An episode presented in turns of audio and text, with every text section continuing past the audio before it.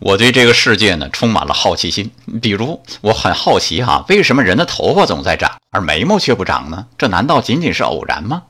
伸出双手看看自己，那为什么人的身体构造是这样的呢？眼睛长在正前方，耳朵长在两边，双手可以拿东西，双脚可以走路，整个身体器官如此完美的排列，这难道是偶然吗？再抬头看看天空，月亮绕着地球转，地球绕着太阳转，太阳围着整个银河系的中心转。这么多星球排在天上，说是那个宇宙有六百兆颗星球，几千万个银河系，这么庞大的体系，它们都有自己的运行轨道，有自转，有公转，从不撞上，也从不追尾，这难道是偶然吗？